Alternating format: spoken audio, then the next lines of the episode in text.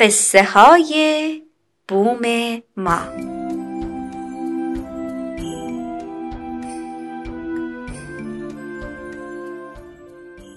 یکی هست یکی نیست، یه قصه است با هزار آدم که هی میان و هی میرن.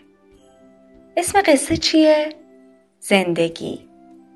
قصه گو برامون کتاب بخون.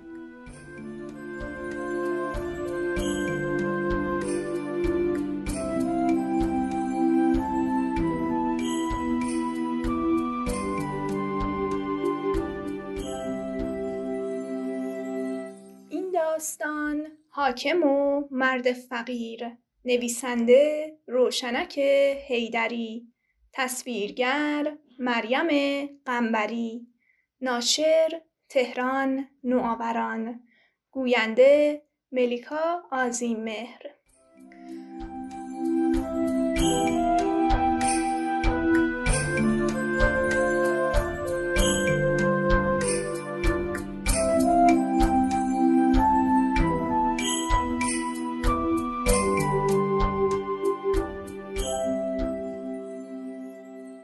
حاکمی با همراهانش به شکار رفته بود. وقتی به جنگل رسیدند، ناگهان اسب حاکم رم کرد. همراهان به دنبال حاکم و اسبش به اعماق جنگل رفتند، اما هرچه گشتند، هیچ اثری از آنها نیافتند. اسب حاکم که انگار دیوانه شده بود، با سرعت باد از جنگل بیرون آمد و شتابان به سمت کوه‌ها رفت. حاکم که تا آن موقع زین اسب چموشش را محکم چسبیده بود، ناگهان تعادلش را از دست داد و از روی اسب بر زمین افتاد. اما اسب همچنان به طرف کوه‌ها می‌رفت. حاکم به سختی از زمین بلند شد و لباسهایش را که خاک‌آلود شده بود قدری تکاند و مسیر رودخانه را در پیش گرفت و به راه افتاد تا شاید همراهانش را پیدا کند. ساعتها گذشته بود و حاکم همچنان خسته و گرسنه پیش می رفت تا اینکه در زیر سایه درختی دو مرد جوان را دید که مشغول خوردن غذا بودند. یکی از آنها که خیلی چاق بود و لباسهای گرانی بر تن داشت، گوشت و چلو می خورد. آن یکی که لباسهای کهنه پوشیده بود و به نظر فقیر می رسید، سرش را به زیر انداخته بود و نان و پیاز می خورد.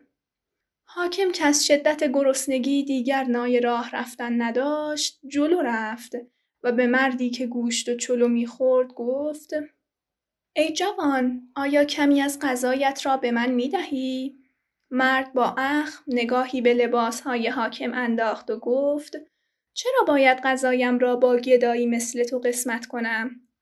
حاکم گفت: من گدا نیستم، من حاکم شهر هستم که به خاطر یک اتفاق ساعتها در این بیابان سرگردان شدم.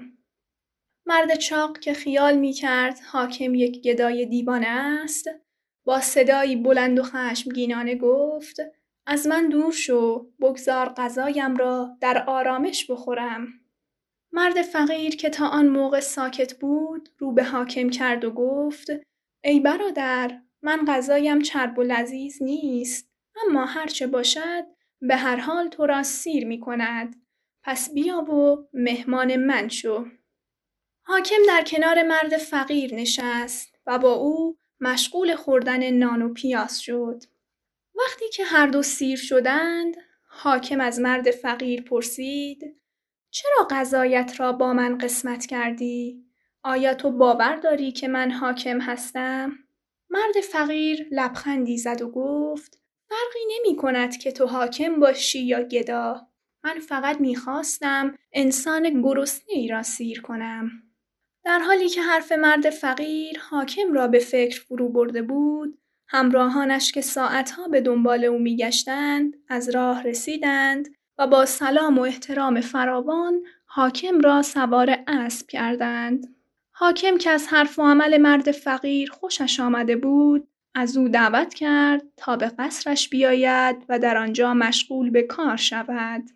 مرد فقیر هم پیشنهاد حاکم را پذیرفت و به همراه حاکم و همراهانش به طرف قصر به راه افتاد. مرد چاق در حالی که دیگ چلو و گوشتش را محکم در بغل گرفته بود، با تعجب دور شدن آنها را تماشا می کرد و خیال می کرد که دارد خواب می بیند.